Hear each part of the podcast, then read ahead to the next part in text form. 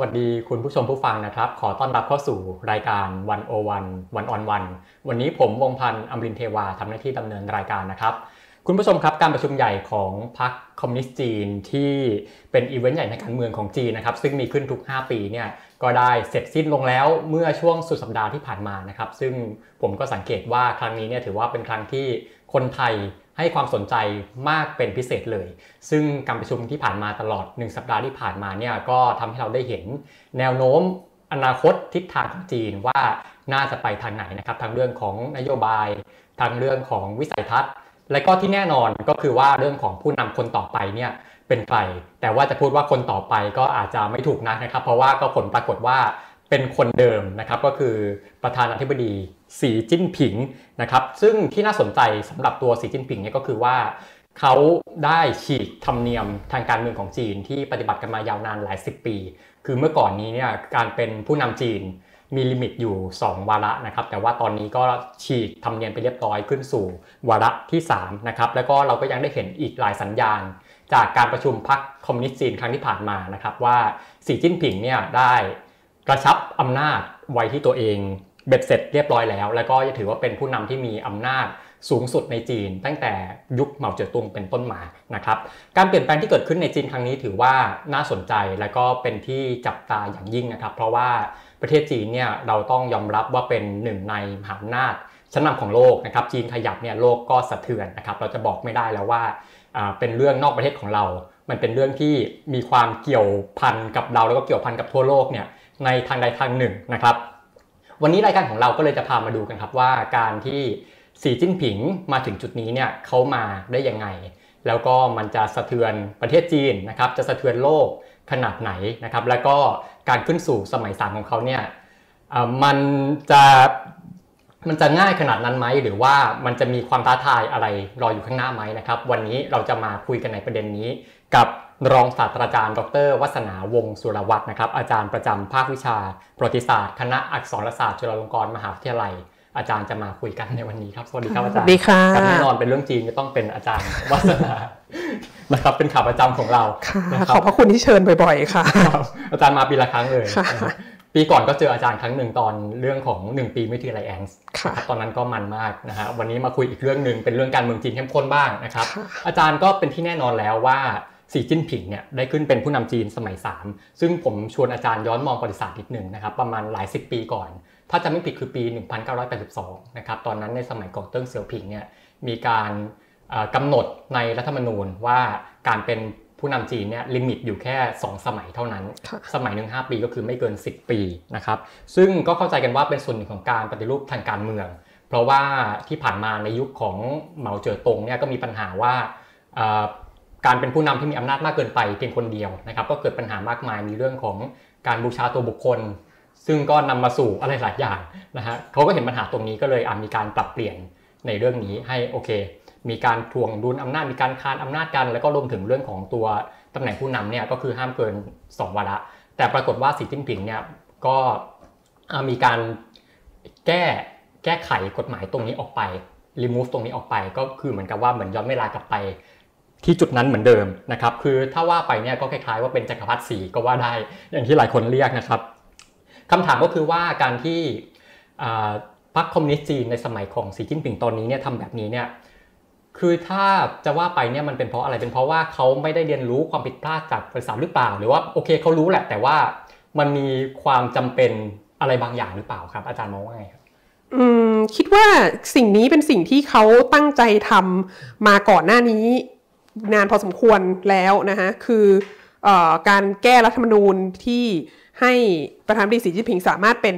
ประธานดีต่อได้เกิน2วาระนี้ก็แก้ก่อนหน้านี้สักพักแล้ว แล้วการที่จะไปถึง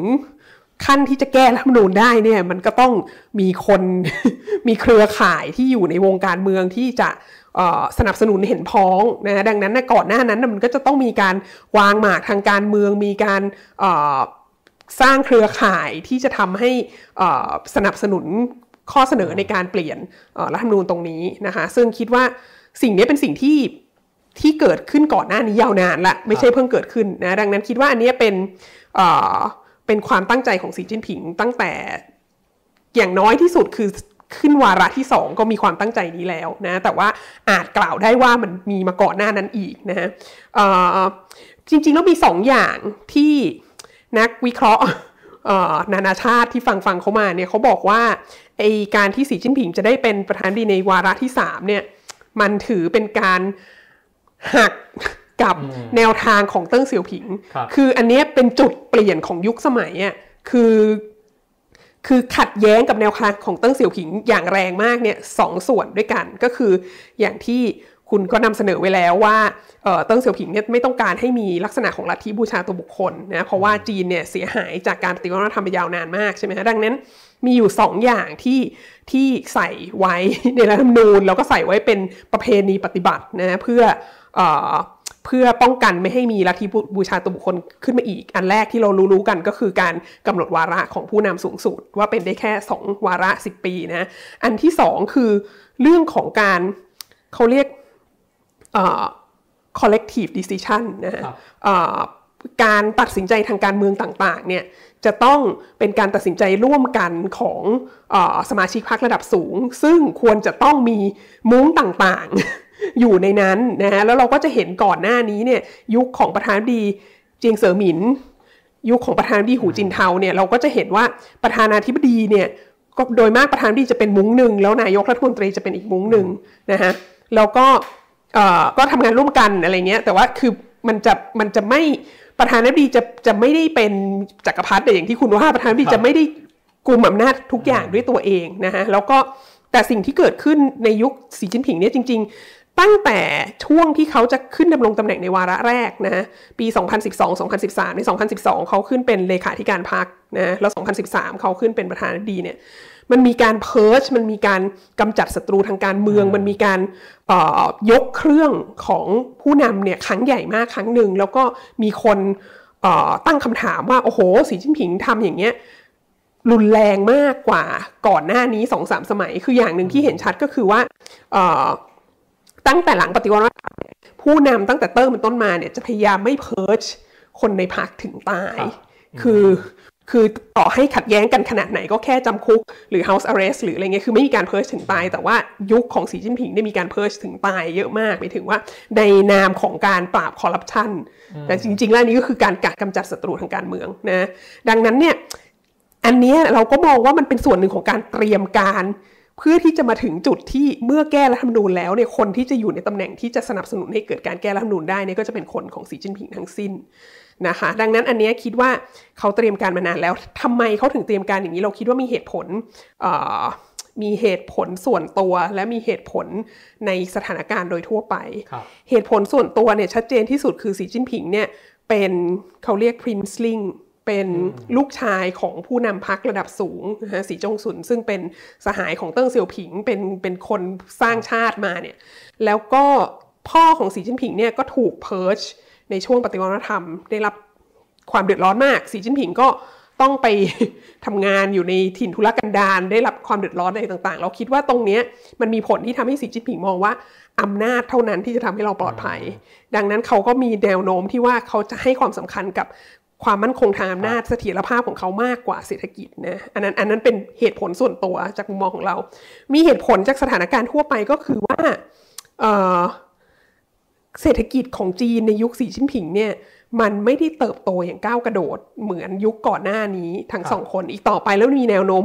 ชะลอตัวมาเรื่อยๆ แล้วถึงแม้ว่าเขาจะเข้ามาสู่อำนาจด้วยโครงการที่มัน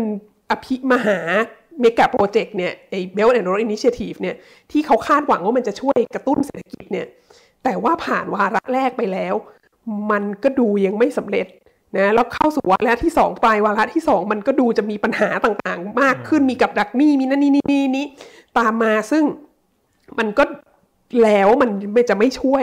แก้ปัญหาเศรษฐกิจนะแล้วพอมาถึงพอเป็นเช่นนี้เนี่ยหมายความว่าความชอบธรรมที่เคยเป็นฐานรากของของผู้นำจีนของการที่พรรคคอมมิวนิสต์จีน ถือครองอำนาจเผด็จการ แต่เพียงพรรคเดียวเนี่ย ซึ่งเคยบอกไว้ตั้งแต่หลังเทียนอันเหมินในความชอบธรรมหนึ่งเดียว อันนี้คือพรรคคอมมิวนิสต์จีนจะทำให้เศรษฐกิจจีนเติบโตใช่ไหมฮะทีนี้พอมายุคสีจิ้นผิงเนี่ยมันไม่เป็นอย่างนั้นแล้ว มันไม่เติบโตบ้าคลั่งสิบเปอร์เซ็นต์แล้วอะไรเงี้ยดังนั้นเราคิดว่าสีจิ้นผิงก็ยิ่งต้องมองหาความชอบธรรมใหม่ และความชอบธรรมใหม่นั้นก็จะคือลัทธิบูชาตัวบุคคล และชาตินิยมใหม่ ก็เลยเป็นเหตุผลเบื้องหลังการที่ มาแนวนี้ค่ะ ครับฟังอาจารย์เหมือนได้ย้อนกลับไปอ่านหนังสือของอาจารย์เล่มล่าสุดนะครับบริษัทจีนหลังเหมาให้พื้นที่ทางโฆษณานิดนึงค่ะก็ไปอ่านกันนะคะ จะทำให้เข้าใจสถานการณ์ปัจจุบันได้ดีขึ้นค่ะครับเท่าที่อ่านเนี่ยอาจารย์เขียนถึงโควิดเลยซึ่งถือว่าอัปเดตมากนะครับอาจารย์เรามาคุยกันต่อนะฮะอาจารย์บอกว่าคือตอนนี้มันก็เหมือนกับว่าย้อนเวลากลับไปคล้ายๆ กับสมัยของเมาอีกทีหนึ่งนะครับ ก็อยากชวนอาจารย์มองต่อมองไปข้างหน้านะครับ ถ้าสมมติว่า เอางี้เรามองไปข้างหน้าด้วยการมองประวัติศาสตร์เนี่ยนะครับเราเราลองถอดบทเรียนประวัติศาสตร์ที่เกิดขึ้นในยุคเหมาในตอนนั้น แล้วลองมาเทียบกับสิ่งที่เกิดขึ้นตอนนี้นะครับมันเหมือนมันต่างกันยังไง แล้วก็สิ่งที่เกิดขึ้นตอนนี้ที่การที่สีเนี่ยเขากระชับอำนาจรวบอำนาจกับตัวเองเนี่ยมันน่าจะมีแนวโน้มที่นำพาจีนไปสู่อะไร ถ้าเราย้อนมองประวัติศาสตร์นะครับค่ะคือ มันก็มีปัญหาอีกแหละ จริง ๆ ก็มีนักนักวิชาการต่างชาติจำนวนมากที่ไม่ไม่เห็นด้วยกับการเปรียบเทียบสีกับเหมานะซึ่งก็เราก็คิดว่ามันก็เปรียบเทียบได้บางส่วนก็เปรียบเทียบไม่ได้หลายส่วน อย่างหนึ่งที่ต่างกันชัดเจนที่สุดก็คือว่า ยุคเหมาเนี่ยมันเป็นยุคสงครามเย็นเนาะแล้วมันก็มันไม่มีเทคโนโลยีสื่อสารมวลชนที่มัน ล้ำสมัยเท่าตอนนี้นะฮะความสามารถของรัฐบาลพรรคคอมมิวนิสต์จีนในการควบคุมสื่อในการควบคุมการไหลเวียนของข้อมูลข่าวสารอะไรต่างๆ ในการควบคุมให้ประชากรเนี่ยรับรู้เฉพาะเรื่องที่ตัวเองต้องการให้รู้เนี่ยมันมีมากกว่ายุคสีจิ้นผิง 500%เพราะว่ายุคสีจิ้นผิงเนี่ยถึงแม้เขาจะมี Great Wall of China ใช่ไหมแบบว่าพยายามควบคุมอินเทอร์เน็ตจีนนี่มีเทค โนโลยีในการควบคุมอินเทอร์เน็ตที่ล้ำสมัยมากที่สุดในโลก แล้วก็ลงทุนกับการ internet policing มากที่สุดในโลกแต่มันก็ยังไม่พอ ไม่พอเพราะอะไร ถ้าเผื่อว่ามันพอเราจะไม่เห็นป้ายประท้วง Bridge Man ที่เกิดขึ้นก่อนช่วงที่กำลังจะเริ่มประชุมสมัชชาที่ 20 นี้ใช่ไหมฮะ แล้วเราก็จะไม่เห็นไอ้ภาพของการที่อดีตประธานดีหูจินเทาถูกอุ้มออกไป คือไม่ได้อุ้มหรอก แต่ว่าอีกนิดนึงจะอุ้มแล้วออกไปจากที่ประชุมเนี่ย ซึ่งมันเป็นภาพที่ต้องพูดว่ามันมันเสีย มันเสียหายมากต่อภาพลักษณ์ของพรรคและภาพลักษณ์ของสีจิ้นผิงนะดังนั้นเนี่ยการที่การที่รัฐบาลจีนในปัจจุบันเนี่ยสามารถที่จะควบคุมข้อมูลข่าวสารเหล่านี้ได้ได้โดยสิ้นเชิงเนี่ยมันก็ทำให้การควบคุมประชากรเนี่ยมันก็เป็นไปได้ ยากนะเราจะจำได้ยุคเหมาเนี่ยยุคปฏิวัติธรรมเนี่ยมันจะมีกลุ่มเลดการ์ดใช่ไหมฮะที่แบบบูชาประธานเหมาอย่างบ้าคลั่งเนี่ยนะฮะเราก็ไปทำโน้นทำนี้เป็นมือเป็นไม้ให้ให้ประธานเหมาในการกำจัดศัตรูทางการเมืองอะไรต่างๆเนี่ยซึ่งกลุ่มเลดการ์ดนี่ก็คือเยาวชนคนรุ่นใหม่เนาะซึ่งก็สามารถที่จะสร้างให้เขาจงรักภักดีกับเหมาได้ขนาดนั้น เพราะว่ารัฐบาลเนี่ยไปควบคุม การศึกษา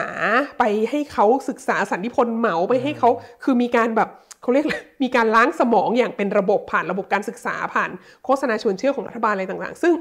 ณวันนี้ทำไม่ได้แล้วนะฮะคนเด็กจีนทั้งหลายก็มี VPN และอะไรต่างๆ แอบออกมาเล่นทวิตเตอร์อะไรต่างๆ เยอะแยะมากมายนะฮะซึ่งพอมันเป็นอย่างเงี้ยประกอบกับมันมีปัญหาทางเศรษฐกิจมาก เศรษฐกิจแย่ลงมีวิกฤตทางเศรษฐกิจหลายรูปแบบนะฮะ มันก็จะต่างกันอีกยุคของเหมาเนี่ยจริง ๆ แล้วอันนี้น่าสนใจมาก เพราะว่ายุคของเหมาช่วงต้นทศวรรษพันเก้าร้อยเจ็ดสิบเนี่ยฮะตอนที่ประมาณห้าหกปีสุดท้ายของการปฏิวัติธรรมเนี่ยเราคิดว่าทุกคนก็รู้แล้วว่ามันแบดไอเดีย แต่ว่าทุกคนก็ทุกคนก็ไม่รู้จะทำยังไงกับเหมา ก็เลยต้องก็เลยต้องทนทนอยู่ไปก่อน แต่ว่าในระดับลากย่าอะไรเนี่ย คนแบบโหตลาดมืดเติบโตมาก คนทำอะไรคือคือคนเอาตัวรอด แล้วในในสภาวะที่การปฏิวัติวัฒนธรรมมันไม่ work ใช่ไหมฮะแต่ว่าในยุคนี้เนี่ยหนึ่งคุณไม่สามารถที่จะสร้าง Red Guard ขึ้นมาได้ เพราะคุณควบคุมสื่อไม่ได้ทั้งหมด ดังนั้นคนรุ่นใหม่ก็จะไม่เอาด้วย แล้วสองคนรุ่นใหม่ก็มีพื้นที่นะมีในการที่จะส่งข้อมูลข่าวสารอะไรต่างๆ ก็จะรู้ขึ้นไปอีกว่าแบบโอ้โห ต่างประเทศเขาไปเที่ยวกันได้แล้วเขาจัดมหกรรมโน้นนี้นั้นได้แล้วของเรายังล็อกดาวน์โควิดอยู่เลยอะไรเงี้ยแล้วก็แบบเศรษฐกิจก็ไม่ดีโน้นนี้นั้นเนี่ยดังนั้นสิ่งที่มันน่าจะเกิดขึ้นมากกว่ายุคเหมาเยอะเนี่ยก็คือ การต่อต้านรัฐ กระแสการต่อต้านรัฐจากจากมวลชนเนี่ยเป็นสิ่งที่น่ากลัวมากค่ะครับการต่อต้านรัฐจากมวลชนนะฮะอาจารย์คิดว่ามันเกิดขึ้นได้จริงไหมท่ามกลางบรรยากาศที่มันเป็นการเผด็จการขนาดนี้ในจีนนะ มันต้องเกิดขึ้นได้จริงอยู่แล้วพรรคคอมมิวนิสต์จีนมันขึ้นมาดำรงตำแหน่งได้ ก็เพราะว่ามวลชนต่อต้านรัฐบาลสาธารณรัฐจีนใช่ไหมครับเอ่อดังนั้นเขารู้ดีที่สุดว่าคือภัยคุกคามต่ออำนาจของประธานาธิบดีสีจิ้นผิงที่ร้ายแรงที่สุด คือมวลชนชาวจีนนี่แหละ แล้วตอนนี้เนี่ยคือเราพูดมานานแล้วว่าคนจีนเขาก็ไม่ได้โง่ใช่ไหมครับคนแล้วคนจีนเขาอยู่ใกล้กับปัญหามากที่สุดอะเขาก็สัมผัสปัญหาได้ ดังนั้นเราพูดมาตลอดว่าตั้งแต่ตอนที่พันธมิตรชานมตั้งแต่ตอนเรื่องฮ่องกงแล้วอะว่าฮ่องกงเนี่ยมันคือ tip of the iceberg อะคือยอดภูเขาน้ำแข็งที่เราเห็นครับเพราะว่าคนฮ่องกงเล่น Facebook ได้ เพราะว่าอ่าสื่อนานาชาติอยู่ที่ฮ่องกง แต่จริง ๆ แล้วเราเชื่อว่ามันมีมันมีการต่อต้านรัฐอยู่ในจีนเยอะที่เราไม่เห็นครับออกสื่ออทีนี้มาถึงวันนี้เราเห็นบริดจ์แมนแล้วอ่าเราเห็นภาพของการประท้วงที่มันกระจายออกไปมีคนไปพ่น ประท้วงอยู่ในห้องน้ำสาธารณะในซีอาร์ในเซินเจิ้นในซ่าในช่างหายอะไรเงี้ยเยอะมาก ดังนั้นคือถ้ามันเริ่มมีการต่อต้านถึงขั้นที่ว่ามันรั่วออกมาในสื่อนานาชาติแล้วเนี่ยเราคิดว่าอันนี้ค่อนข้างร้ายแรงครับค่ะซึ่งจริงๆในช่วงหลายสิบปีที่ผ่านมาเนี่ยการออกมาประท้วงแขวนผ้าอะไรเงี้ยเป็นสิ่งที่เราจินตนาการไม่ออกเลยในจีนค่ะแต่วันนี้มันเกิดขึ้นแล้วค่ะมันก็เป็นสัญญาณอย่างหนึ่งว่าเออมันมีกระแสความไม่พอใจอยู่ในระดับหนึ่ง ในเรื่องนี้ คือเราคิดว่ามันต้องมันเกิดขึ้นมานานแล้วแหละครับแต่ว่าก่อนหน้านั้นน่ะเขาเขาสามารถห้ามไม่ให้มันรั่วออกมาในสื่อสื่อนานาชาติได้ไงแต่รอบนี้มันรั่วออกมาแล้วมันอยู่ในปักกิ่ง แล้วมันออกมาในสื่อนานาชาติได้เนี่ยคือ เราคิดว่าการต่อต้านมันต้องขึ้นมาถึงระดับหนึ่งแล้วอะครับที่เราจะเห็นนะคะครับชวนการไปมองเรื่องการเมืองในพรรคคอมมิวนิสต์จีนบ้างนะครับค่ะเมื่อกี้อาจารย์ mention นิดหนึ่งนะเรื่องของการที่อ่าหูจินเทาโดนค่ะหิ้วออกไปจากค่ะที่ประชุมนะครับ อันนี้หลายคนอาจจะยังไม่ได้มี background ว่าตกลงแล้วเนี่ยพรรคคอมมิวนิสต์เอาเขาไม่ได้เป็นไม่ได้เป็นกลุ่มก้อนเดียวกันหรอไม่ได้เป็นเนื้อเดียวกันหรอค่ะอยากให้อาจารย์อธิบายตรงนี้ว่า ข้างในเนี่ยเขามีการแบ่งขั้วแบ่งข้างอะไร แบ่งปีกกันยังไง แล้วหูจินเทาสีจิ้นปิงอะไรเขาอยู่ฝั่งไหนอะไรยังไง ค่ะ ก็เอ่อจริง ๆ แล้วเขาก็มีหูจินเทาก็เขาก็มีมุ้งหลาย ๆ มุ้งต่างๆนะอยู่ในพรรคคอมมิวนิสต์จีน ซึ่งมันก็จะมีกลุ่ม จริง ๆ ที่ที่ผ่านมามันก็จะมีกลุ่มที่คานกันอยู่สองฝ่ายอย่างชัดเจนก็คือกลุ่มของเจียงเสือหมินนะแล้วก็แล้วก็หูจินเทาก็เป็นอีกกลุ่มหนึ่งแล้วเขาก็แต่เขาก็เหมือนเขาก็ทำงานร่วมกันนั่นแหละ แล้วก็จะตามแนวทางที่เติ้งเสี่ยวผิงตั้งไว้ก็คือให้กลุ่มเหล่านี้ไปอยู่ด้วยกันแล้วก็คานอำนาจกันนะฮะแล้วก็แม้กระทั่งตอนหลังที่หูจินเทาขึ้นมาเป็นประธานาธิบดีเนี่ยเขาก็ เอ่อเจียงเสือหมินก็ยังมีอิทธิพลอยู่ประมาณหนึ่งในพักแล้วก็แล้วก็มีการคานกันไปมาครับอยู่นะฮะเอ่อทีนี้สิ่งที่เกิดขึ้นในยุคสีจิ้นผิงเนี่ยคือสีจิ้นผิงเอาเอาคนของหูจินเทาและคนของเจียงเสือหมินคนที่ไม่ได้จงรักภักดีต่อสีจิ้นผิงแต่เพียงผู้เดียวเนี่ยเอาออกไปหมดเลยนะฮะอืมแล้วเอ่อ standing committee ของ politburo ที่ที่มีการเอ่อ ปล่อยชื่อออกมาที่ผ่านมาเนี่ยรวมทั้งนายกรัฐมนตรีคนใหม่ที่จะมาแทนหลีเค่อเฉียงเนี่ยก็ก็ก็เป็นเป็นคนของสีจิ้นผิงเอางี้ดีกว่า อย่างชัดเจนมากดังนั้นการคานอำนาจในลักษณะนั้นมันจะไม่ไม่เหมือนเดิมอีกต่อไป แล้วคิดว่าตัวหูจินเทาเองเนี่ยมีความสำคัญมากคือคือสิ่งที่เกิดขึ้นที่จนมาเป็นภาพของหูจินเทาโดนลากออกไปเนี่ยนะฮะเอ่อมันบอกอะไรหลายอย่างนะเพราะว่ามันบอกสองสามอย่าง อย่างแรกก็คือ หูจินเทาเนี่ยเป็นคนที่ในการพูดเปิดการประชุมนะสีจิ้นผิงมีสุนทรพจน์ตอนเปิดการประชุม หูจินเทาเป็นหนึ่งในหลาย ๆ คนที่ไม่ตบมือนะฮะคือหูหูจินเทาเป็นคนที่ระดับสูงที่สุดในนั้นนะอาวุโสครับที่สุดในนั้นที่ไม่ตบมืออมซึ่งก็มีข่าวมาว่าอ๋อเขาเป็นพาร์กินสันเขาตบมือไม่ได้อะไรเงี้ยครับแต่ว่ามันก็แสดงออกอันหนึ่งว่าเขาก็เขาก็ไม่ค่อยโอเค และสองก็คือหลีเค่อเฉียงซึ่งเป็นนายกรัฐมนตรีที่ซึ่งจะหมดหมดวาระที่สองเนี่ยนะฮะแล้วก็เอ่อ แล้วก็มีคนใหม่มาแทนนะเอ่อแล้วก็นอกจากจะไม่ได้เป็นนายกต่อแล้วก็ยังไม่ได้อยู่ใน standing committee ก็จะเคลียร์ออกไปจาก politburo โดยสิ้นเชิงเนี่ยหลีเค่อเฉียงเนี่ยหลายคนมองว่าเป็นคนของหูจินเทานะฮะเอ่อดังนั้นเนี่ยมันค่อนข้างชัดเจนว่ามีคนของหูจินเทาเนี่ยโดนโดนเอาออกไปจากสารระบบเนี่ยหลายคนมากและเป็นคนที่สำคัญมากนะแล้วหลีเค่อเฉียงก็เป็นคนที่ ได้ออกมาแสดงความคิดเห็นไม่เห็นด้วยกับโควิด zero นโยบายโควิด zero ก่อนหน้านี้นะก็ก็เข้าใจได้ว่าทำไมจะปลิว อีกอย่างที่เราคิดว่าคนควรจะต้องนึกถึงก็คือเลก a ซีของหูจินเทาที่ตอนที่เป็นประธานาธิบดีเนี่ยถามว่าเขาทำอะไรไว้มากที่สุดในยุคของเขา เขาทำซอฟต์พาวเวอร์อืมหูจินเทานี่เป็นคนที่ทำเอ่อสถาบันขงจื่อ หูจินเทาทำเรื่องการส่งเสริม tech industry creative economy นะฮะเป็นช่วงที่แบบว่าวงการบันเทิงของจีนเฟื่องฟูมากนะมีการทำซีรีส์โน่นนี่จัดโอลิมปิกด้วยเยอะนะฮะดังนั้นเนี่ยเขาเป็นคนที่มีความสัมพันธ์กับนานาชาติและชาติโลกตะวันตกค่อนค่อนข้างดีนะฮะซึ่งสีจิ้นผิงเนี่ยคือตรงข้ามกับนั้นเลย แล้วการที่พอมาถึงยุคสีจิ้นผิงมีชิงหลาง มีการแบบว่า เขาเรียกอะไรจัดระเบียบทางสังคมหลายอย่างที่ทำให้ไอ้ซอฟต์พาวเวอร์ที่หูจินเทาสร้างมาเนี่ยมันมันมันพังหมดเนี่ยก็ก็เห็นได้ชัดว่าแนวทางเนี่ยมันไปคนละทางกันนะดังนั้นก็ก็แล้วก็ภาพภาพที่ออกมาภาพของคลิปส่วนที่หูจินเทาเดินเชิญออกไปเนี่ย เราเห็นหูจินเทาก็ชราภาพมากแล้วเนอะแล้วก็โดนเดินเชิญโดนเชิญออกไปเนี่ย มัน มันเป็นภาพที่สื่อถึงความแตกแยกภายในพรรคอย่างชัดเจนมากที่สุดนะมีมีบางคนบอกว่าแบบอ๋อไม่หรอกอันนี้มันเป็นการแสดงอำนาจของสีจิ้นผิง ว่าฉันไม่กลัวใคร แม้กระทั่งหูจินเทาฉันก็ไม่กลัว แต่เราคิดว่ามันไม่ใช่ เพราะว่าการที่เขาจะได้เป็นประธานดีต่อในสมัยที่ 3 และการที่ standing committee politburo ส่วนใหญ่เกือบทั้งหมดเนี่ยเป็นคนที่เขาเลือกมาหมดเนี่ยมันก็แสดงอำนาจมากพอแล้วนะการที่เกิดเหตุหูจินเทาขึ้นเนี่ย มันแสดงให้เห็นว่าหูจินเทาไม่โอเคกับสีจิ้นผิง ซึ่งมันเป็นหลักฐานว่าไม่ใช่ทุกคนในพักในผู้นำระดับสูงของพักที่โอเค ซึ่งเราคิดว่าภาพนี้เป็นภาพที่ไม่ดีสำหรับสีจิ้นผิงเลยค่ะอาจารย์แต่พักเขาบอกว่าหูจินเทาป่วยก็เลยออกไปก่อนเนี่ยเชื่อได้ไหมก็คนคนแก่ก็คงมีโรคชรานะคะ แต่ว่าลักษณะของการออกเนี่ยคือถ้าไปดูคลิปเนี่ยเขามีซูมเข้าไปแล้วเขาก็เห็นว่าแบบ คือมันเห็นได้ชัดว่าว่าเป็นการบังคับให้ออกอะไรเงี้ยค่ะ ซึ่งแล้วก็อีกอีกอย่างนึงคือออกไปแล้วออกไปแล้วออกไปเลยอะคือไม่ได้ไม่ได้กลับเข้ามาในในพิธีปิดการประชุมอะไรเงี้ยค่ะ เราคิดว่ามันมันก็ค่อนข้างบอกอะไรพอสมควรแต่มันก็แล้วมันก็มีข่าวลือมาว่าแบบโอ้โหโดนอุ้มไปโดนเพิร์ชโดน House Arrest โดนเก็บไปแล้วหรือเปล่าวัสนาคิดว่าไม่ถึงขั้นนั้นคือคิดว่าแค่แบบแค่เชิญออกไปนี่ก็เยอะแล้วนะคะ ครับครับเรามาดูที่โปลิปูโรบ้างหกเจ็ดคนเนี่ยนะฮะที่น่าสนใจคือคนคนแรกที่ว่าจะเป็นว่าที่นายกคนต่อไปนะครับตอนนี้นี่คือหลี่เค่อเฉียง แล้วอาจารย์พูดก่อนหน้านี้ว่าปกติเนี่ยตำแหน่งของประธานาธิบดีกับตำแหน่งของนายกเนี่ยมักจะอยู่คนละมุ้งกันมักจะคานกัน แต่ว่าพอเป็นคนใหม่เนี่ยนะครับชื่อว่านายหลี่เฉียงนะครับคนนี้เนี่ยเป็นคนของสีจิ้นผิงโดยตรงเลยนะครับก็ถือว่า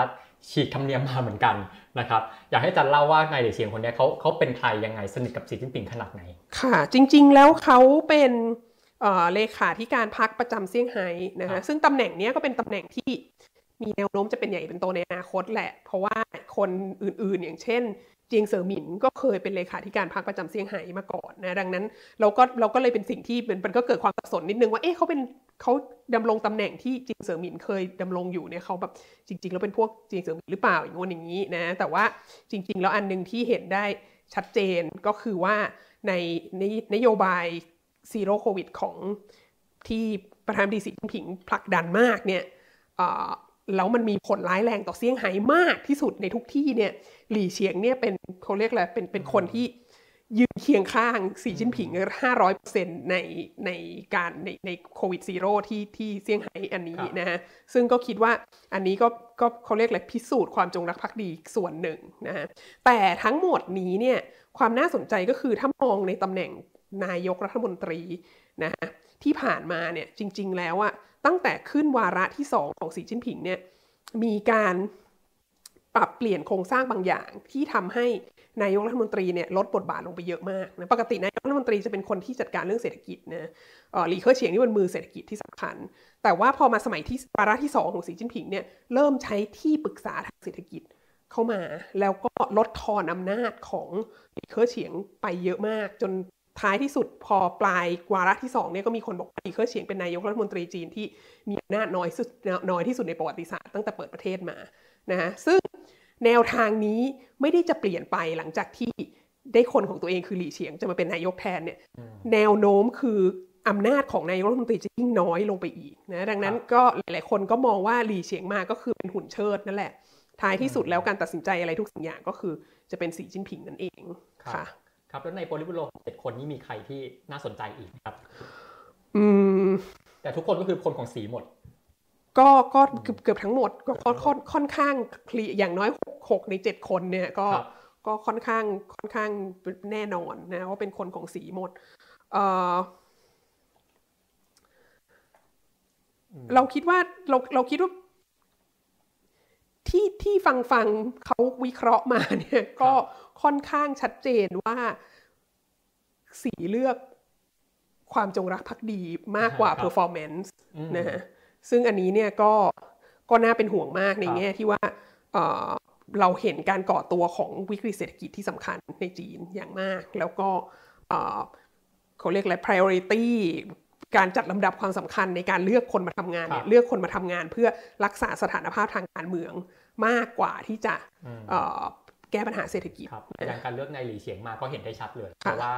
เป็นคนที่ดูแลเซี่ยงไฮ้ค่ะแล้วก็เอ่อทำให้ เขาเรียกว่าทำให้คนไม่พอใจในเรื่องค่ะของการจัดการโควิดของนายหลีเฉียงเนี่ยค่ะแต่ว่าก็ยังได้รับโปรโมทนะครับใช่ให้เป็นว่าที่นายกคนต่อไป เพราะว่าสุนทรพจน์เปิดงานของของเจียงเสอหมินอย่างแรกที่สำคัญที่สุดที่ต้องพูดคืออะไร คือ zero โควิดนี้เป็นนโยบายที่ถูกต้องแล้วอะไรเงี้ยดังนั้นอันนี้สำคัญมากจริง ๆ แล้วคนคนอาจจะนึกไม่ถึงก็คือเราอยู่ในประเทศไทยที่แบบว่าโอเค เราได้ mRNA คือคนละ3 4 เข็มแล้วเนี่ยเราก็เราก็สบายใจออกไปนอกบ้านไม่ต้องใส่หน้ากากแล้วเนี่ย แต่ว่าถ้านึกสภาพของคนจีนที่ยังแบบโอ้โหมีล็อกดาวน์อยู่เรื่อยๆเรื่อยๆเรื่อยๆเรื่อยๆเรื่อยๆไม่จบสักทีแล้วอันเนี้ยมันสร้างความเสียหายทางเศรษฐกิจอย่างมหาศาลมาก และอันเนี้ยเป็นอะไรที่ ถ้าสีสีจิ้นผิงไม่มีสิทธิ์ที่จะออกมาบอกว่า เออมันไม่ work เปลี่ยน เพราะว่าได้ทู่ซี้ทำมานานจนมันเกิดความเสียหายอันมหาศาลเยอะมาก แล้วถ้าวันไหนที่ออกมายอมรับว่าเป็นนโยบายที่ไม่ถูกต้องเนี่ย ก็คือตัวเองก็หมดสิ้นความชอบธรรมในการเป็นผู้นำครับดังนั้นเขาก็จำเป็นจะต้องทู่ซี้ต่อไปเรื่อยๆวันนี้ก็มีคนเขียนเข้ามาถามมันจะอีกนานไหมอาจารย์โน่นนี่นั่นคือ ตราบเท่าที่สีจิ้นผิงยังมีอำนาจอยู่มันก็จะเป็นอยู่อย่างนี้ต่อไปครับค่ะตอดังนั้นก็คือกลับไม่ได้แล้วใช่ ดังนั้นเขาก็เลยจำเป็นมากที่จะต้องแบบ คนที่จะไปเป็นนายกรัฐมนตรีก็จะต้องเป็นคนที่แบบแบกเขาร้อยเปอร์เซ็นในเรื่องซีโร่โควิดอันนี้ค่ะครับอาจารย์อ่าแล้วหลังจากเนี้ยหลังจากที่สีจิ้นผิงกระชับอำนาจในพรรคเบ็ดเสร็จเรียบร้อยแล้วเนี่ยครับอาจารย์มองว่า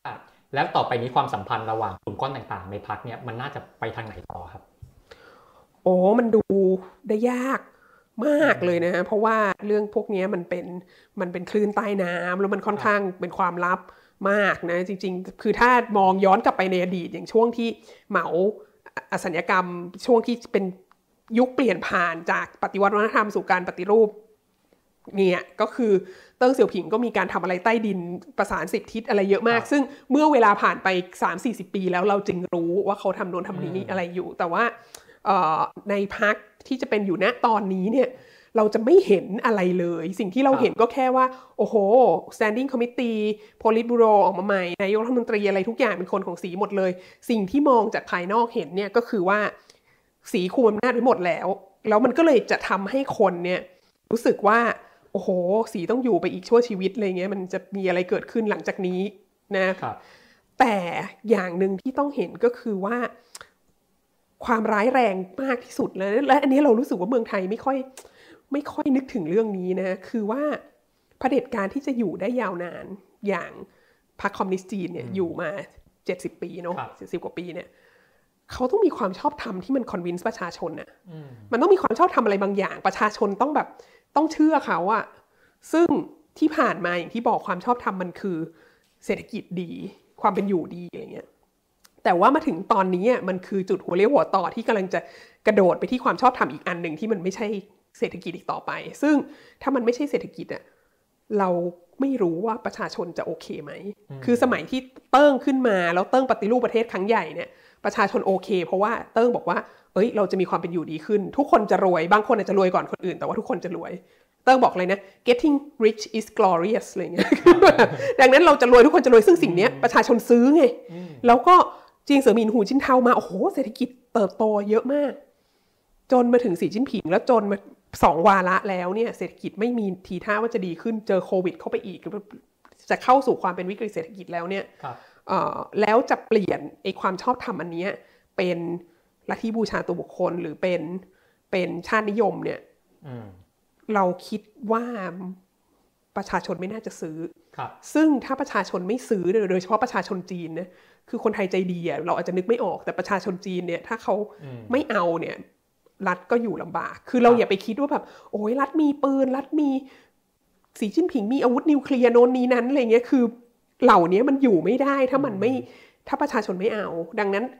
เราคิดว่าสิ่งที่เราเห็นณเวลาเนี้ยเป็นเป็นอาจจะนับได้ว่าเป็นช่วงที่เปราะบางมากที่สุดของพรรคคอมมิวนิสต์จีน ในประวัติศาสตร์ 40 ปีตั้งแต่เปิดประเทศมาในยุคเติ้งเติ้งเสี่ยวผิงอะค่ะครับ อืม น่าสนใจฮะอาจารย์แล้วอันนี้อาจารย์เปิดในเรื่องเศรษฐกิจมาแล้วนะครับ ถ้าถ้าสมมติว่าเราไปมองที่การประชุมครั้งที่ผ่านมาเนี่ยแล้วมองที่วันเปิดนะครับที่สีจิ้นผิงเนี่ยเขาต้องกล่าวถึงรายงานนะครับกล่าวถึงเขาเรียกว่าเป็นเป็นเป็นรายงานที่รายงานต่อพรรคคอมมิวนิสต์จีนนะครับ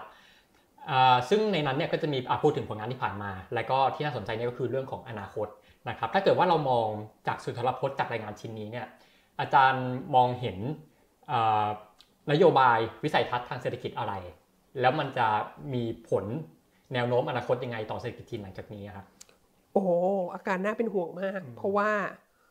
ไม่ไม่มีความเปลี่ยนแปลงใด ๆ นะไม่มีไม่มีแนวโน้มว่าจะว่าจะเปลี่ยนจากสิ่งที่ประกาศมาก่อนหน้านี้นะอย่างเช่น อย่างที่บอกว่าซีโร่โควิดก็จะอยู่ไปอีกยาวๆนะแล้วก็ที่เคยประกาศมารู้สึกจะช่วงปี 2020 21อะที่เรื่อง dual circulation ที่แบบว่ามีแนวโน้มที่จะกลับมาเน้นการไหลเวียนทางเศรษฐกิจภายในประเทศมากขึ้นนะฮะไม่ไม่ส่งเสริมการประชาชนออกไปนอกประเทศอะไม่ส่งเสริมการท่องเที่ยวต่างประเทศ ไม่ส่งเสริมการเรียนต่างประเทศ ไม่ส่งเสริมคือพยายามที่จะลดอิทธิพลจากต่างประเทศที่เข้ามาในจีนนะฮะเราก็เน้นภายในคือมีแนวโน้มของการปิดประเทศมากยิ่งขึ้นทางเศรษฐกิจนะฮะซึ่งในศตวรรษที่ 21 เนี่ย การปิดประเทศไม่ใช่วิธีการแก้ปัญหาเศรษฐกิจนะแล้วก็แล้วก็มันมีสิ่งที่เริ่มมาก่อนหน้านั้นแล้ว เริ่มมาก่อนสมัยที่ 3 แล้วก็คือ Belt and Road Initiative อะซึ่งมันก็มีหนี้เกิดขึ้นจากสิ่งนี้เยอะมาก แล้วมันก็มีโครงการที่มันยังไม่เสร็จแล้วมันก็เป็นส่วนหนึ่งของปัญหาเศรษฐกิจที่ใหญ่มาก ซึ่งก็ต้องก็ต้องทำต่อไปอะ่ะเพราะว่ามันมันเริ่มมาแล้วอะ่ะแต่มันเริ่มมาแล้วโดยที่มันไม่มันไม่มีทีท่าว่ามันจะไปถึงไหนได้ แล้วสีจิ้นผิงก็ไม่สามารถจะออกมาบอกว่าแบบเออเลิก Belt and Road Initiative ก่อนนะมันเปลืองแล้วมันไม่สำเร็จอะไรเงี้ยอันนี้ก็ทำไม่ได้ไงดังนั้นเนี่ยมันก็มันก็จะแนวโน้มก็คือในทางเศรษฐกิจนั้นทุกอย่างดำเนินไปเหมือนกับวาระที่สองของสีจิ้นผิง รวมทั้งการตัดสินใจต่างๆ ที่มาหลังโควิดด้วย ซึ่งถ้าถามว่าคือเพื่อนก็มองไม่ออกว่าสิ่งเหล่านี้จะทำให้เศรษฐกิจของจีนมันดีขึ้นได้อย่างไรค่ะคือไม่เห็นอะไรเปลี่ยนแปลงเลย ใช่ครับ ในทางเศรษฐกิจเนี่ยไม่ไม่เปลี่ยนแปลงอะไรเลย แล้วก็เน้นเน้นความเน้นเสถียรภาพทางการเมืองมากกว่ามากกว่าจนแทบจะแบบเหมือนเหมือนลืมไปทางเศรษฐกิจเลยนะฮะแล้วก็เราก็จะเห็นเขาเรียกแหละเราก็จะเห็นการแสดงให้เห็นว่าเราเป็นมหาอำนาจนะ เรามีบทบาททางการเมืองนะ เรา เราจะรวมไต้หวันนะเราจะแบบไม่ปฏิเสธการใช้กำลังกับไต้หวันอะไรเงี้ยถ้าจำเป็นเราก็จะต้องใช้กำลังกับไต้หวัน แล้วก็เราก็จะขยายองค์การความร่วมมือเซี่ยงไฮ้นะ เราจะเอาแบบประเทศในอาหรับเข้ามาร่วมองค์การความร่วมมือเซี่ยงไฮ้ด้วย เราจะมีแบบประเทศในเอเชียตะวันออกเฉียงใต้ที่จะเข้าร่วมด้วยทั้งกัมพูชาทั้งพม่าอะไรเงี้ยต่างๆนานา ซึ่งองค์การความร่วมมือเซี่ยงไฮ้นี้ก็ เราก็มีความสัมพันธ์อันใกล้ชิดมากกับรัสเซียนะอะไรเงี้ยแล้วก็ดังนั้นเราก็จะให้ความร่วมมือกันเรื่องเอเรื่องความมั่นคงนะเราก็จะเห็นว่าผู้นำคนแรกเลยที่แบบว่าส่งสารมาแสดงความยินดีกับประธานาธิบดีสีจิ้นผิงก็คือวลาดิเมียร์ปูตินนะซึ่งอันนี้ก็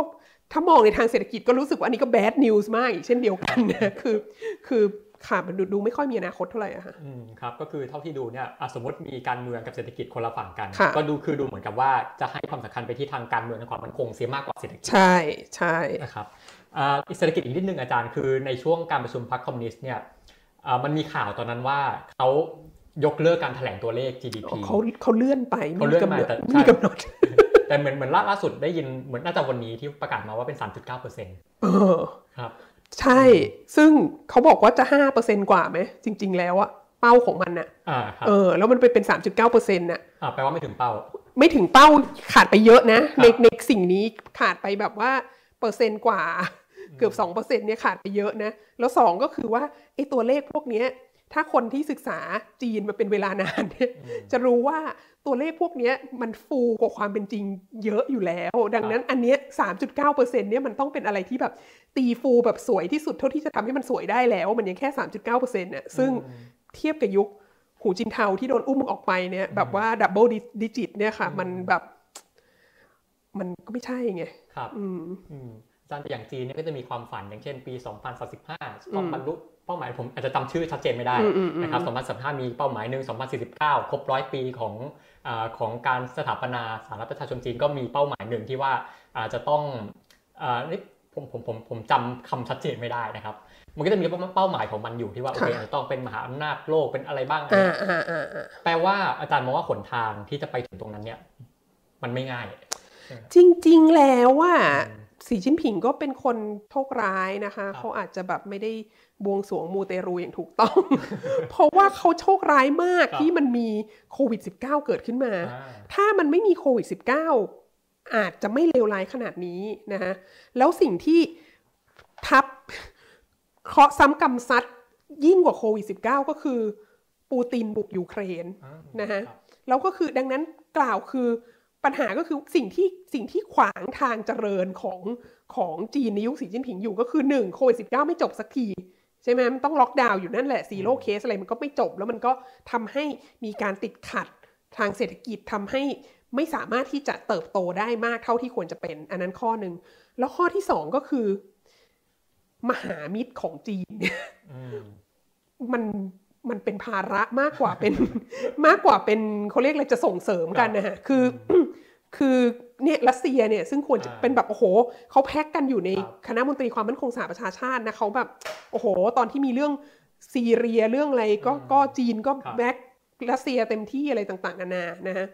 แล้วรัสเซียดันบุกยูเครนเนี่ยอ่าแล้วเราก็เห็นมาตั้งแต่ทีแรกเนี่ยจีนก็แบบไม่อยากจะยุ่งกับยูเครนเลยนะแบบทุกคนจะทำอย่างนี้ได้ไหมอะไรเงี้ยแล้วก็ท่าทีของจีนตอนแรกที่รัสเซียบุกยูเครนเนี่ยค่อนข้างพยายามจะแบบพยายามจะไม่พูดอะไรเยอะนะ ไม่ไม่ได้ออกมาแบบหนุนรัสเซียอย่างออกนอกหน้าครับดังที่เคยเกิดขึ้นนะ แล้วพอตอนหลังเนี่ยพออยู่ไปเรื่อยๆ แล้วก็จีนก็ถูกเอ่อเขาเรียกอะไรถูกโจมตีเรื่องเอ่อชินเจียง เรื่องการละเมิดสิทธิมนุษยชน ถูกโจมตีเรื่องในฮ่องกง ถูกโจมตีอะไรต่างๆจากโลกตะวันตกเนี่ยแล้วก็เรื่องทะเลจีนใต้อะไรทั้งหลายเนี่ยรัสเซียก็รีบโผล่เข้ามา แล้วก็แสดงความสนับสนุนจีนแล้วก็เรารักกันมากอะไรเงี้ยแล้วก็ทำให้ท้ายที่สุดเนี่ยจีนก็เลยต้อง จีนก็ถูกดึงให้ต้องต้องไปสนับสนุนรัสเซียในเรื่องในเรื่องครับยูเครนนะแล้วก็เอ่อฟื้นเอองค์การความร่วมมือเซี่ยงไฮ้ซึ่งจริง ๆ แล้วมันเงียบหายไปนานแล้วไม่มีไม่มีบทบาทอะไรมานานมากแล้วอะเอ่อขึ้นมาใหม่ ซึ่งอันเนี้ยมันก็อย่างที่บอกจีนกำลังเข้าสู่วิกฤตเศรษฐกิจเนี่ยดังนั้นจีนจะเอาตัวเองรอดก็ยังยากอยู่แล้ว แล้วจีนก็ยังจะต้องมาอุ้มมหามิตรต่างๆที่ นะมหามิตรใน Belt and Road Initiative ทั้งหลายที่ใช้หนี้ไม่ได้อะไรเงี้ยอ่าต้องใช้เป็นที่ดินสินทรัพย์ให้เช่ามี concession อะไรแทน ซึ่งท้ายที่สุดแล้วมันก็ไม่ generate เงินขึ้นมาเงี้ยมันก็เป็นภาระหนี้รุงรังของปะของปักกิ่ง แล้วก็ทีทีนี้ก็จะต้องไปแบบไปช่วยปูตินอีก ซึ่งสงครามก็แบบไม่ไปไหนอะไรเงี้ย ดังนั้นสิ่งเหล่านี้มันนี่แหละเรื่องเรื่องเพื่อนที่เป็นภาระ และเรื่องโควิดเนี่ยคือสิ่งที่ทำให้ ไม่สามารถจะไม่สามารถบรรลุเป้าหมายทางเศรษฐกิจได้ค่ะคือถ้าสองเรื่องนี้ยังจัดการไม่ได้เนี่ย2049 ครบร้อยปีเอ่อสาธารณรัฐประชาชนจีนเนี่ยมันไม่ไม่มีทางยากเลย เป็นอย่างนั้นค่ะครับอ่านอกจากเรื่องโควิด นอกจากเรื่องของภูมิรัฐศาสตร์โลกเรื่องการเมืองโลกเนี่ยค่ะมันน่าจะมีอะไรอีกไหมที่มันจะเป็นอุปสรรคขวากหนามของการบรรลุเป้าหมายทางเศรษฐกิจของจีนนะครับเอ่อฮ่องกงอ่าค่ะ ฮ่องกงเนี่ยการที่จีนออกกฎหมายความมั่นคงออกมานะแล้วก็ผู้ว่าฮ่องกงคนใหม่เนี่ยจอห์นลีเนี่ยก็แบบว่าปราบปรามร้ายแรงมากตอนนี้ทุกคนติดคุกหมด คือจุดเทียนเฉยๆก็ติดคุกอะไรเงี้ยมันทำให้ฮ่องกงหมดสภาพของการเป็นเมืองท่า cosmopolitan เมืองท่านานาชาติมันมันมันสิ่งนั้นจบไปแล้ว เราก็จะมีคนมาบอกว่า โอ้ยไม่เป็นไรหรอกเซินเจิ้นโตแล้วใช้อะเซินเจิ้นผมแทนก็ได้ถามต่อเลยอ่าใช่ แต่คนไม่เข้าใจว่า เติ้งเสี่ยวผิงเนี่ยเขาคิดไอสถาปนาเขตเศรษฐกิจพิเศษขึ้นมาเนี่ยรวมทั้งเซินเจิ้นเนี่ยครับเขาคิดขึ้นมาโดยโดยรอว่าเขตเศรษฐกิจพิเศษมันสถาปนาช่วงต้นทศวรรษ1980 ใช่ไหมฮะ คือเขามองว่าเดี๋ยวปี 1997 เนี่ย ฮ่องกงจะคืนสู่จีนเนี่ย แล้วเขามองว่าฮ่องกงเนี่ยจะเป็นหัวเรือใหญ่ แล้วฮ่องกงจะเป็นที่ที่ดูดเงินจากทั่วโลกมา แล้วเงินนี้ก็จะปั๊มเข้าไปในเขตเศรษฐกิจพิเศษ เขตเศรษฐกิจพิเศษที่ที่มี performance ดีที่สุดคือเซินเจิ้นเซินเจิ้นอยู่ติดกับฮ่องกงใช่ไหมครับแล้วเงินลงทุนที่เข้าไปในเซินเจิ้นเยอะมาก ส่วนใหญ่ 80-90%ก็คือมาจากฮ่องกง แล้วเงินที่มาจากฮ่องกงมันไม่ใช่เงินที่เกิดในฮ่องกง มันคือเงินที่ ทั่วโลกเข้ามาครับลงทุนในฮ่องกงแล้วก็เข้าไปในเซินเจิ้นทีนี้พอมีกฎหมายความมั่นคงอันนี้ออกมา เราก็จะเห็นแบบว่าสถาบันการเงินอะไรต่างๆ สื่อบริษัทอะไรทั้งหลายที่เคยอยู่ในฮ่องกงได้อย่างปลอดภัยเนี่ยก็ก็ไม่ค่อยสบายใจละ ก็ย้ายไปที่อื่นนะฮะแล้วรวมทั้งฐานการผลิตหลายอย่างในเซินเจิ้นก็เริ่มมีย้ายมาเซาท์อีสเอเชียบ้างย้ายมาย้ายไปไต้หวันย้ายไปเกาหลีอะไรอย่างนี้บ้างนะฮะเอ่อดังนั้นเนี่ยพอฮ่องกงมัน ดังนั้นการที่ฮ่องกงมันสูญสิ้นสภาพแห่งการเป็นเมืองท่านานาชาติอันนั้นแล้วอะมันก็จะขยายผลไปถึงเอ่อเขตเศรษฐกิจพิเศษก็จะไม่ก็จะขาดครับเอ่อทรัพยากรในการที่จะเติบโตได้นะดังนั้นเนี่ยอันนี้ก็อีกเช่นเดียวกันที่ถ้าจะถ้าจะคาดหวังให้เขตเศรษฐกิจพิเศษขับเคลื่อนเศรษฐกิจจีนเหมือนที่เป็นมาก่อนหน้านี้เนี่ยก็ยากละ ตอนนี้เงินที่เข้าไปลงทุนที่ฮ่องกงเงินที่จะเข้าไปถึงเขตเศรษฐกิจพิเศษมาจากไหนส่วนใหญ่ ตอนนี้จะต้องหันไปพึ่งมหามิตรอื่นๆอืมเช่นแบบว่าในทุนจีนพ้นทะเลในเอเชียตะวันออกเฉียงครับใต้อะไรเงี้ยเอ่อแล้วก็พวกพวกเพื่อนในเอเชียกลางอืมแล้วก็รัสเซียแล้วก็อะไรที่อยู่ในเครือข่ายของเขาอะครับซึ่งอย่างที่เราบอกว่าอ่าประเทศเหล่านี้จำนวนมากก็ก็มีปัญหาเศรษฐกิจอ่าของตัวเองอยู่ครับมีปัญหาการเมืองของตัวเองอยู่อะไรเงี้ย ก็ก็น่าเป็นห่วงมาก คือตอนนี้แบบคนที่ควรจะสนับสนุนเศรษฐกิจของของจีนให้ให้โตได้อะคืออเมริกาคือสหภาพยุโรป คือออสเตรเลียอะไรต่างๆ แต่ว่าเนื่องจากสีจิ้นผิงยึดเสถียรภาพทางการเมืองเป็นหลักเนี่ย ดังนั้นพวกนี้ก็คือโดนกันอืมออกไปหมดนะแล้วก็ก็นี่แหละเหลือแต่เพื่อนที่เป็นภาระเนี่ย ซึ่งก็ไม่น่าจะช่วยให้เศรษฐกิจดีขึ้นครับครับอา จารย์เทรดทางเศรษฐกิจอีกเรื่องหนึ่งอันนี้ผมฟังมาก็คือบางคนอาจจะมองเป็นเรื่องขำแต่ว่าค่ะบางคนก็เทคอิซีเรียสอย่างกระแสไปลานนะครับที่อ่าวัยรุ่น Gen Z ของจีนเนี่ยที่บอกว่าโอ้ยไม่อ๋ออ๋ออ๋อเออไม่เออไม่เออทำอะไรแล้วนอนเฉยๆ let it rot นะครัเออปล่อยให้มันเออเออช่างมันเถอะอะไรค่ะค่ะบางคนก็บอกว่าเนี่ยมันน่าจะเป็นอ่าส่งผลกระทบทางเศรษฐกิจในอนาคตเหมือนกันอาจารย์มองอันยังไงเราคิดว่าอันนี้มันเป็นอาการครับของปัญหาที่มันใหญ่กว่านั้นนะฮะเอ่อเพราะว่า ศตวรรษที่ 21 เนี่ยเอ่อเศรษฐกิจที่มันจะโตได้เยอะๆ เนี่ยมันคือเศรษฐกิจของของโลกยุคโลกาภิวัตน์ศตวรรษที่ 21 เนี่ยมันคือเทคและมันคือ Creative Economy อืมซึ่งเขาคนรุ่นใหม่เราก็จะเห็นคนรุ่นใหม่เขาแบบว่าเทคแซ v บี้มากคนรุ่นใหม่ก็เล่น TikTok โซเชียลมีเดียอะไรต่างๆ เยอะแยะมากมายใช่ไหมฮะ แล้วก็ Creative Economy อุตสาหกรรมบันเทิงอะไรต่างๆ ซีรีส์โนนนี้นั้นเนี่ย เป็นสิ่งที่เขาเรียกอะไรเป็นเป็นตัวผลักดันตัวขับเคลื่อนเศรษฐกิจของศตวรรษที่ 21 ซึ่งทั้งสองอย่างเนี้ยสีจิ้นผิงก็ก็มาจัดระเบียบมามาควบคุมอย่างเข้มข้นมากนะฮะเอ่อแล้วก็แลดูจะเข้มข้นขึ้นเรื่อยๆนะฮะเอ่อเริ่มจากนี่ไงซีรีส์วายก็ไม่ให้มีใช่ไหม LGBT ก็เป็นภัยต่อความมั่นคงของชาตินะตอนหลังล่าสุดมาเฟมินิซึมก็เป็นภัยต่อความมั่นคงของชาติด้วยอะไรเงี้ยครับแล้วถ้าเราเป็นคือถ้าเราเป็น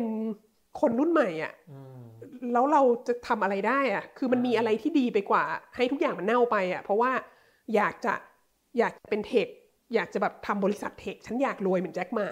ก็แจ็คหม่าก็โดน purge ไปแล้วอ่าใช่ไหมหรือแบบอยากจะแบบทำ creative economy ฉันอยากเป็นผู้กำกับ ฉันอยากสร้างหนัง ฉันอยากโน่นนี่นั้นอะไรเงี้ยก็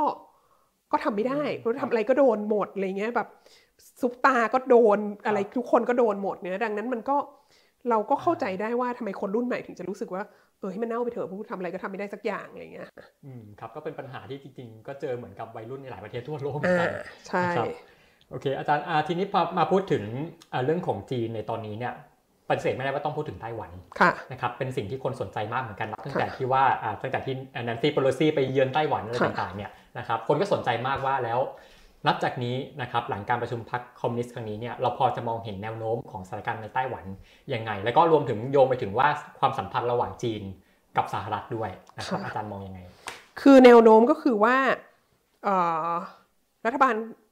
วาระที่ 3 ของสีจิ้นผิงเนี่ยก็จะต้องแสดงความแข็งกร้าวเรื่องไต้หวันเพิ่มขึ้นอย่างแน่นอน มันไม่มีทางลดลง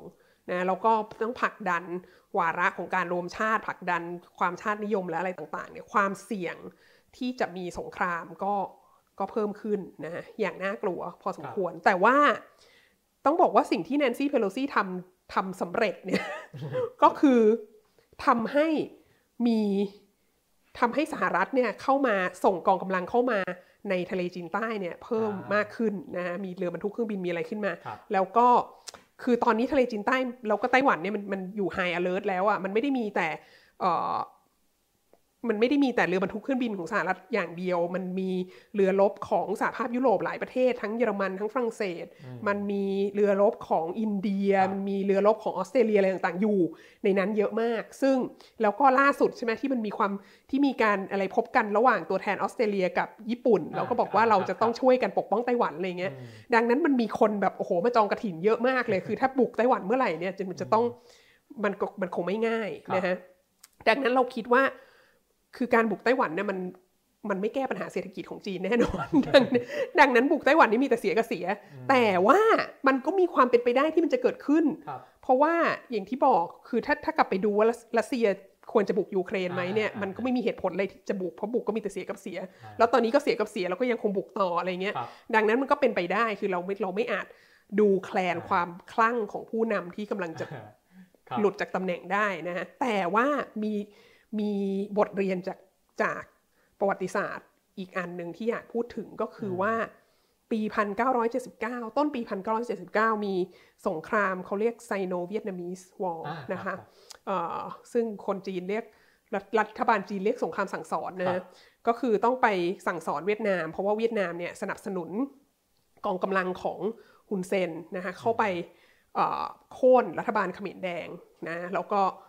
แล้วแล้วเขมรแดงเนี่ยก็เป็นพันธมิตรที่ใกล้ชิดของพรรคคอมมิวนิสต์จีนนะแล้วก็พอพอพจน์ที่เป็น brother number one เนี่ยก็แบบสนิทกับเหมามากเหมือนเป็นลูกบุญธรรมของเหมาอะไรเงี้ยดังนั้นพอพจน์โดนโดนเคี้ยออกไปเนี่ยก็ต้องจีนก็จำเป็นจะต้องมาสั่งสอนเวียดนาม และอันนี้ปี 79 นะ คือต้นปี 79 คือเติ้งเสี่ยวผิงเนี่ยประกาศปฏิรูปและเปิดประเทศแล้วนะสี่ทันสมัยมาแล้วนะนี่คือหลังจากที่เหมาเสียชีวิตแล้วนะแต่ว่า มันมันมีความสัมพันธ์กันที่แบบจีนจำเป็นต้องต้องบุกเวียดนามอะเพราะว่า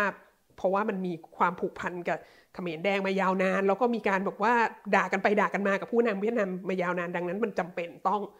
ต้องบุกต้องต้องรบกัน แล้วสิ่งที่เกิดขึ้นก็คือโอเค เวียดนามก็เสียหายพอสมควรนะคะในในในพื้นที่ส่วนชายแดนที่ติดกับจีนเนี่ย แต่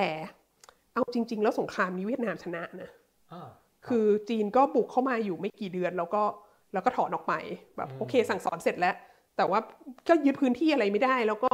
แล้วก็ไม่สามารถที่จะช่วยรัฐเขมรแดงให้กลับมาของอำนาจได้หรืออะไรเงี้ยคือซึ่งซึ่งเรามีความรู้สึกว่าถ้าท้ายที่สุดแล้วอะคือ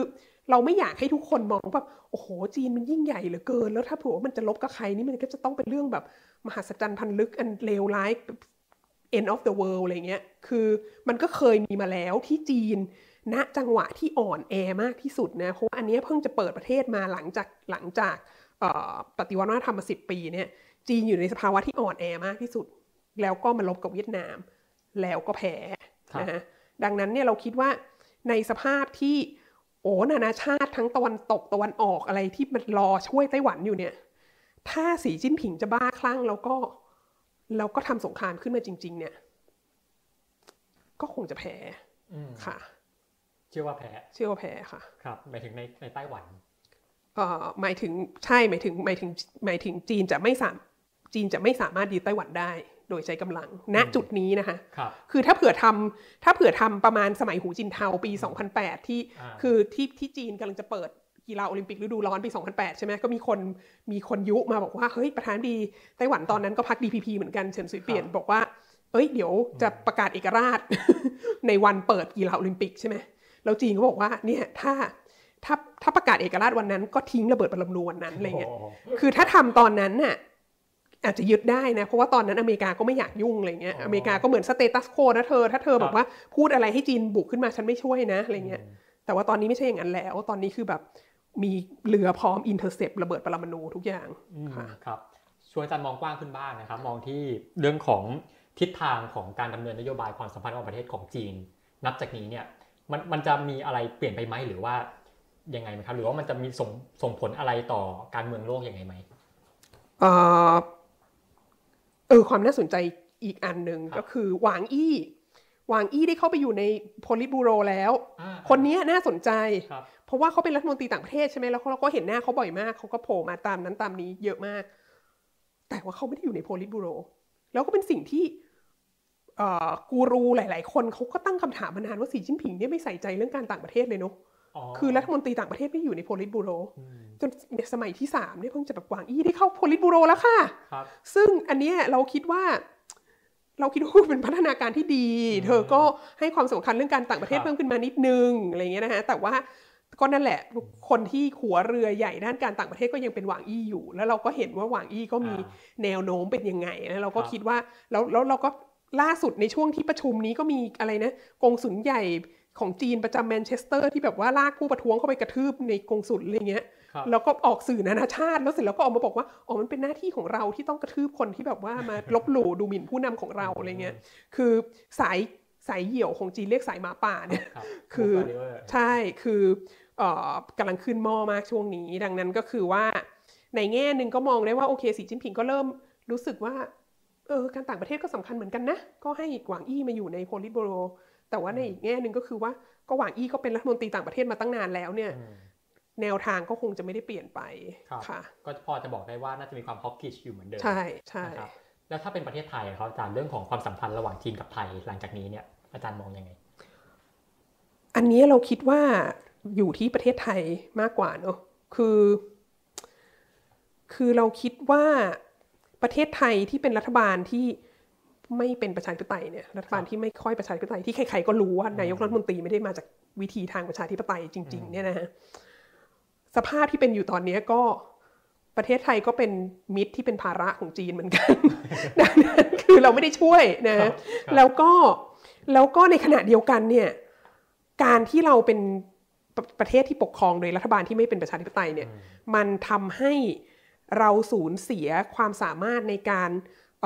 ถ่วงดุลอำนาจระหว่างมหาอำนาจต่างๆ คือประเทศเราเนี่ยมีความสามารถในการถ่วงดุลอำนาจมหาอำนาจต่างๆ มายาวนานมากนะฮะเอ่อตั้งแต่สมัยรัชกาลที่ 5 อะไรต่อสี่ห้าอะไรมาเนี่ยเขาก็เรียกอะไรนะแบมบูดิ p โ o เมซีใช่ไหมลู่ตามลมใช่ไหมครับแต่พอเราเป็นอย่างเงี้ยพอเราเป็นรัฐบาลเผด็จการมาจากการรัฐประหารอะไรต่าง ๆ เนี่ยมันก็ทำให้เราแบบ เข้าหน้ามหาอำนาจตะวันตกไม่ค่อยติดใช่ไหมเขาก็บอกว่าอยากให้คืนสู่วิถีทางประชาธิปไตยให้เร็วที่สุดโนนนี้นั้นอะไรเงี้ยก็จะมีแต่จีนเท่านั้นที่บอกว่าเออเราเข้าใจเราเป็นเอเชียเหมือนกันที่เป็นเอเชียนเวเราไม่แทรกแซงกิจการภายในโนนนี้นั้นอะไรเงี้ยซึ่งพอเป็นเช่นนี้มันทำให้ก็คือรัฐบาลปัจจุบันเนี่ยรัฐบาลพลเอกประยุทธ์จันทร์โอชาเนี่ยก็ไม่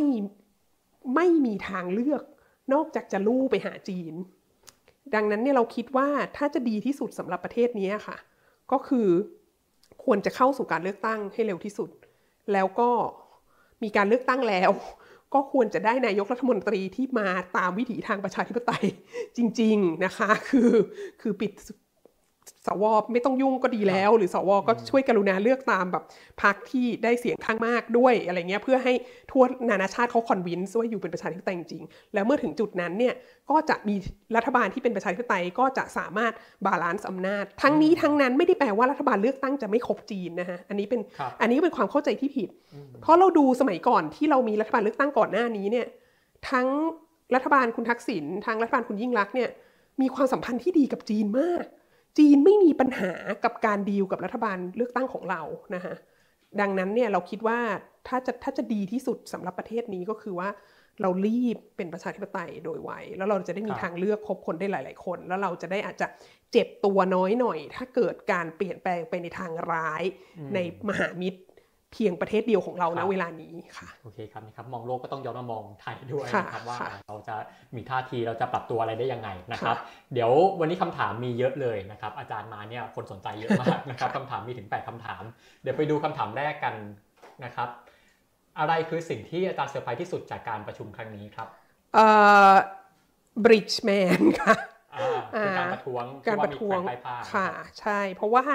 คือจริง ๆ เราก็ค่อนข้างรู้อยู่แล้วว่าเออสีจิ้นผิงก็ก็จะได้ต่อวาระที่ 3 และและก็หลีเค่อเฉียงก็ไม่น่ารอดหรอก เพราะว่าออกมาวิจารณ์เรื่องซีโร่โควิดมาแล้วนะฮะดังนั้นดังนั้นสิ่งที่เกิดขึ้นมาเนี่ยค่อนค่อนข้างไม่น่าแปลกใจ แต่แปลกใจกับภาพที่มันที่มันดูเหมือนรัฐบาลจีนเอาไม่อยู่อะคือการประท้วงมันหลุดออกมาครับในโซเชียลมีเดียทุกคนเห็นรวมทั้งตอนหลังที่ที่มีกรณีของ หูจินเทาโดนอุ้มออกไปเนี่ย อันนี้ก็เซอร์ไพรส์มากค่ะ ครับอ่าคำถามที่สองครับ นอกจากหวังอี้ที่กล่าวไปในบรรดาโปลิโปโรที่เพิ่งแต่งตั้ง มีใครที่ควรจับตาอีกเป็นพิเศษไหมครับโอ้ มันก็แต่ละคนมันก็มีแบบจริง ๆ แล้วเราเราไม่ได้พูดถึงหวางอี้เพราะเรารู้สึกว่าเขาน่าจับตานะเพราะว่าเราก็ครับรู้ไส้หมดแล้วว่าเขาเป็นว่าเขามีอ่าแนวโน้มมาทางไหนเราเห็นกันมานานใช่เนอะแต่เราคิดว่าการที่โอเคในที่สุดเขาก็ได้บทโพลิเข้าไปในโพลิตบูโรแล้วเนี่ยมันก็ มันก็น่าสนใจครับนะแล้วก็อย่างที่บอกเราก็คิดว่าหลีเฉียงเนี่ยแหละ ก็เป็นอืมก็ก็เป็นคนที่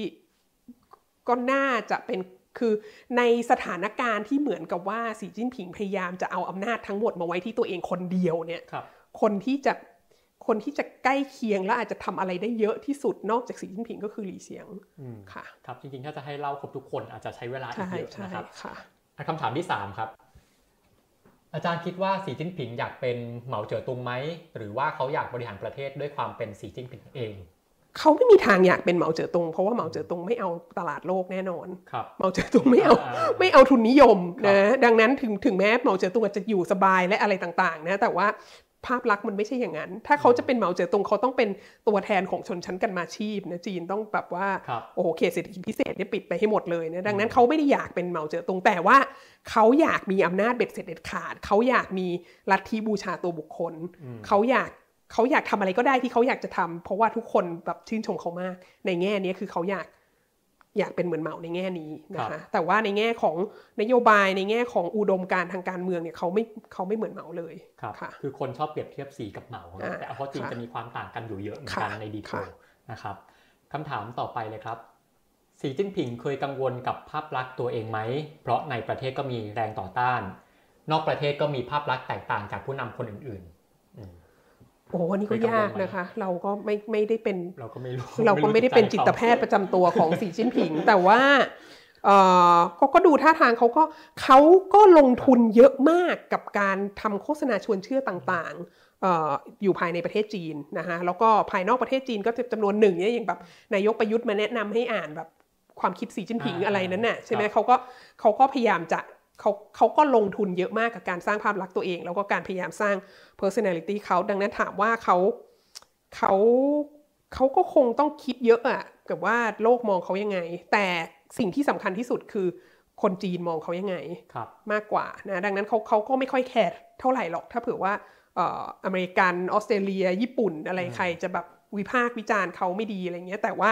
ถ้าคนจีนไม่ชอบเขาอะเขาก็จะไม่โอเค เพราะว่าเขาต้องการมี personality เขา ครับค่ะอันนี้พูดถึงมุมมองจากต่างประเทศเนี่ยคือถ้าย้อนไปก่อนหน้านี้ก่อนยุคสีเนี่ยเขาจะมีมีวิสัยทัศน์อย่างหนึ่งว่าการขึ้นมาของจีน จะไม่เป็นภัยค่ะต่อต่อโลกอะไรเงี้ยค่ะครับอันนี้ผมจำศัพท์ไม่ได้ แต่ว่าพอเป็นยุคสีจิ้นผิงเนี่ยมันเหมือนมันค่อนข้างจะใช่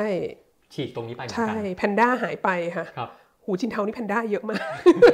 อ่าสีจิ้นผิงนี่ไม่ใช่แพนด้าอีกต่อไปย้ายจากแพนด้ามาเป็นหมาป่าใช่ไหมครับค่ะ อืมครับคำถามต่อไปเลยครับ เคยมีช่วงหนึ่งที่คนจีนเข้ามาทวิตถกเถียงกับคนไทย แล้วพอคนไทยล้อกับ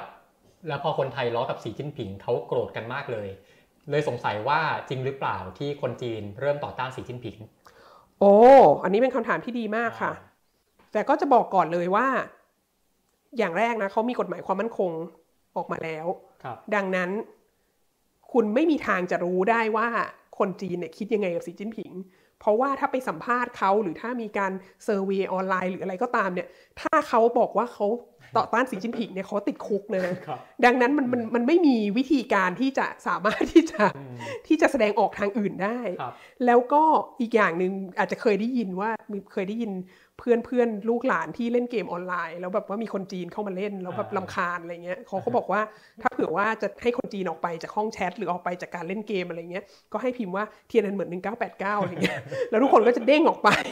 ดังนั้นอันเนี้ยก็เป็นอันหนึ่งครับที่แสดงให้เห็นว่า คือมันมีจริง ๆ ที่เขาเรียกบูเหมาอะไอไอ50 cents ฮะอ่าไอคือที่เหมือน I.O. ของจีนใจนะไอโอของจีนเนี่ยมีมีกองทัพ I.O. เนี่ยเยอะมากจริง แล้วก็มีคนที่ประสบพบเจอคนเหล่านี้นะฮะดังนั้นก็ไม่แปลกที่เวลาที่เขาโผล่มาในทวิตเตอร์แล้วก็มาตบตีกับไทยเนี่ยเอ่อที่ที่เขาจะแบบโกรธมากที่เราครับด่าสีจิ้นผิงอะไรเงี้ยเพราะว่า หนึ่งเขาอาจจะเป็นส่วนหนึ่งของกองกองทัพ I.O. และสองถึงแม้เขาไม่ได้เป็นส่วนหนึ่งของกองกองทัพ I.O. เนี่ยถ้าเขาไม่แสดงอาการปกป้องสีจิ้นผิงเนี่ยเขาก็อาจจะผิดกฎหมายความมั่นคงได้อืมดังครับนั้นค่ะมันก็เลยเป็นเช่นนั้น คือจริง ๆ เราค่อนข้างจะยากที่จะรู้ใจคนจีนเหมือนกัน ด้วยค่ะความที่บรรยากาศเนี่ยมันไม่เป็นประชาธิปไตยแล้วก็เราไม่สามารถที่จะอาจจะเราเราถามเขาโดยตรงไม่ได้ใช่ถ้าเกิดว่าเขาบอกว่าเขาไม่ชอบมันก็ ก็ก็ไม่ได้อีก ใช่ ก็คิดดูว่ากงสุลใหญ่ที่แมนเชสเตอร์บอกว่าเป็นความรับผิดชอบครับของเขาที่มีคนมาลบหลู่ผู้นำของเขาแล้วเขาต้องถลกหัวลากเข้ามากระทืบในกงสุลเนี่ยคือเขามันสำคัญขนาดนั้นนะถ้ามีคนมาลบหลู่ผู้นำของเธอ เธอต้องแบบ เธอต้องพูดอะไรขึ้นมาอืมค่ะครับครับคำถามต่อไปเลยครับ การปรับโกงของสีมีภาวะแอบแฝงไหม เช่นทำลายฝ่ายตรงข้าม อยากให้อาจารย์ยกตัวอย่างให้ฟังหน่อยครับโอ้คำว่าปราบโกงตอนหลังเนี่ยมันเป็นมันมันเป็นแค่แค่คำที่เอาไว้เรียกการปราบศัตรูการเมืองอย่างมาก โดยส่วนใหญ่ล้วนเป็นเช่นนั้นค่ะ เพราะว่าจริงๆ ถ้าถ้าไปดูโครงสร้างของเออโครงสร้างของการพัฒนาเศรษฐกิจของจีนมาตั้งแต่ยุคเติ้งเนี่ยมันมีโครงสร้างหลายอย่างที่มันส่งเสริมให้เกิดการคอร์รัปชันอยู่ในนั้นเยอะมากจริง ๆ หลาย ๆ อย่างไม่ใช่ความผิดของสีจิ้นผิง ดังนั้นน่ะเอาอย่างนี้ดีกว่า จิ้มไปตรงไหนก็เจอเรื่องคอร์รัปชันเนี่ย แต่คนที่จะถูกเลือก แล้วก็มาดำเนินคดีคอร์รัปชันแล้วก็ตัดสินประหารชีวิตเนี่ย มันต้องเป็นคนที่อยู่คนละคนละฝั่งคนละค่ายกัน คนที่อยู่ค่ายเดียวกันเนี่ย ต่อให้มีเรื่องที่มันแบบโอ้โหฉาวโฉ่มากอย่างเช่นเคส เผิงซ่วยใช่ไหมเคสครับนักเทนนิสเนี่ยอ่าครับคไปรับรองอดีตรองนายกคนนั้นก็มาประชุมสมัชชาใหญ่นี้นะอ่าก็ยังไม่โดนครับเพิร์ชนะ ดังนั้นเนี่ยคือคือไอ้ ข้ออ้างปราบโกงเนี่ยมันคือการ purge ศัตรูทางการเมืองครับแทบจะร้อยเปอร์เซ็นต์อืมพูดถึงเรื่องผลช่วยอาจจะต้องขยายความนิดนึงก็คือค่ะเคสที่ว่าอ่านักเทนนิสสาวเนี่ยบอกว่ามีผู้นำพักระดับสูงเนี่ยอ่าเขาเรียกว่าทำกระทำอนาจารอ่าใช่ไหมมีครับการแล้วก็ล่วงละเมิดทางเพศใช่แล้วค่ะเขาก็ออกมาเนี่ยออกมาคอเอาต่างๆ แต่ค่ะว่าสุดท้ายก็โดนเก็บไปใช่นะครับใช่แล้วก็ผู้นำคนนั้นก็คือก็เอ่อคนที่ตกเป็นคดีเนี่ยก็ก็ยังอยู่แล้ว คืก็อเข้าประชุมด้วยคือก็ไม่ได้ก็ก็หลุดไปจากตำแหน่งรองนายกรัฐมนตรีนะแต่ว่าก็ยังครับเข้ามาประชุมแล้วก็ก็คือก็ยังมีตำแหน่งยังมียังถือว่าสถานะสูงอยู่ในพักอะค่ะครับจริง ๆ เรื่องของการปรับโกงเนี่ยถือว่าจริง ๆ เป็นเป็นเครื่องมืออย่างหนึ่งที่ทำให้เหมาเอ้ยไม่ใช่ทำให้สีสามารถกระชับอำนาจมาได้ถึงตอนนี้ค่ะด้วยค่ะอย่างเช่นตอนที่เขาเอ่อขึ้นมาในช่วงปี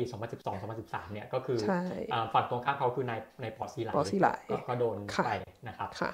แล้วก็อ่าอีกหลายๆคนเลยที่ที่โดนในเรื่องนี้นะฮะค่ะเป็นเครื่องมือสำคัญของของสีจิ้นผิงเลยในการปราบพวกตรงข้ามนะฮะคำถามต่อไปครับ จีนยังอยากแข่งขันกับอเมริกาอยู่ไหมทำไมไม่เน้นเรื่องเศรษฐกิจ และถ้าจีนยังไม่โฟกัสที่เศรษฐกิจจะส่งผลอะไรต่อนโยบายหรือเศรษฐกิจในไทยไหมจีนอยากแข่งขันกับอเมริกาค่ะ แต่ว่าสภาวะเรื่องเศรษฐกิจเนี่ยมันเป็นสิ่งที่ ทำอะไรไม่ได้จริง ๆ อย่างที่บอกไว้ เพราะว่าซีโร่โควิดก็ต้องทู่ซีต่อไป เพราะว่ามันอยู่มันเกี่ยวพันกับความชอบธรรมของผู้นำใช่ไหมฮะแล้วก็แล้วก็เอ่อเนื่องจากคืออยากแข่งขันอเมริกาอยากพัฒนาเศรษฐกิจ แต่อยากมากกว่านั้นคืออยากรักษาเสถียรภาพทางการเมือง ดังนั้นก็ต้องมีการควบคุมเอ่ออุตสาหกรรมเทค มีการควบคุมอุตสาหกรรมบันเทิงอะไรต่างๆ เหล่านี้อีกนะแล้วก็มีการควบคุมการเคลื่อนไหวในฮ่องกงอะไรเงี้ยเพราะว่า อยากแข่งขันกับอเมริกาอยากพัฒนาเศรษฐกิจ แต่คิดว่าการรักษาเสถียรภาพทางการเมืองเนี่ยสำคัญกว่านะก็เลยเป็นเช่นนี้ แล้วก็ถามว่าจะมีผลกระทบอะไรกับไทยก็อย่างที่บอกว่า ถ้าเรายังเป็นรัฐบาลที่ไม่เป็นประชาธิปไตยอยู่เนี่ยเรามีทางเลือกน้อย ถ้าเศรษฐกิจเขาล่มเนี่ยการที่เราจะไปขอความช่วยเหลือหรือเราจะย้ายไปเกาะคนอื่นเนี่ยมันก็ยากนะดังนั้นน่ะ ถ้าเราเป็นรัฐบาลถ้าเราเข้าสู่หนทางประชาธิปไตยได้เร็วที่สุดเนี่ยเราก็อาจจะแบบว่ากระจายความเสี่ยง แล้วเราก็อาจจะไปพึ่งพิงโลกตะวันตก หรือคนอื่นที่เขาไม่ได้อยู่ในสถานการณ์ที่มันล่อแหลมมากเท่าจีนได้บ้างค่ะครับเหลือกี่คำถามนะครับทีมงานเหลือสองนะครับอะอีกคำถามหนึ่งนะครับ ความบ้าอำนาจของเดี๋ยว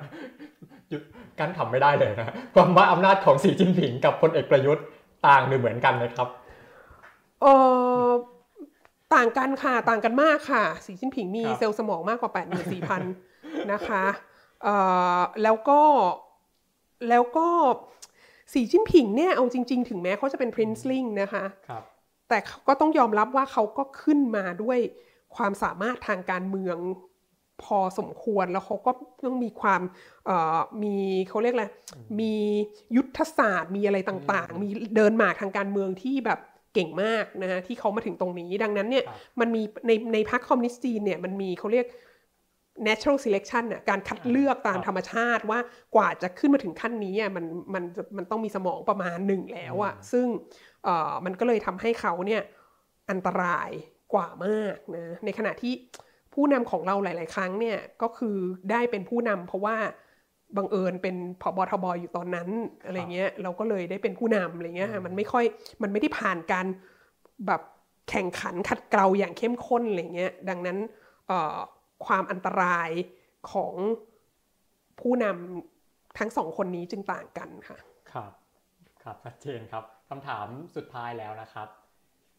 อยากให้แนะนำหนังสือหรือแหล่งที่ช่วยให้ทำความเข้าใจการเมืองจีนในปัจจุบัน โอ้ก็ต้องอ่านเอ่อ ประวัติศาสตร์จีนหลังเหมาอ่าว่าแล้วของครับของวัฒนาและโกวิทวงศ์สุรวัตรก่อนนะคะ เพราะว่าการที่จะเข้าใจ เพราะว่าหนังสือเล่มนี้มาตั้งแต่หลังเหมามาตั้งแต่ยุคครับเติ้งจนถึงโควิด -19 นะคะแล้วก็พออ่านเล่มนี้เราก็จะเข้าใจว่า อ๋อสิ่งที่เราอยู่ตอนนี้เนี่ยมัน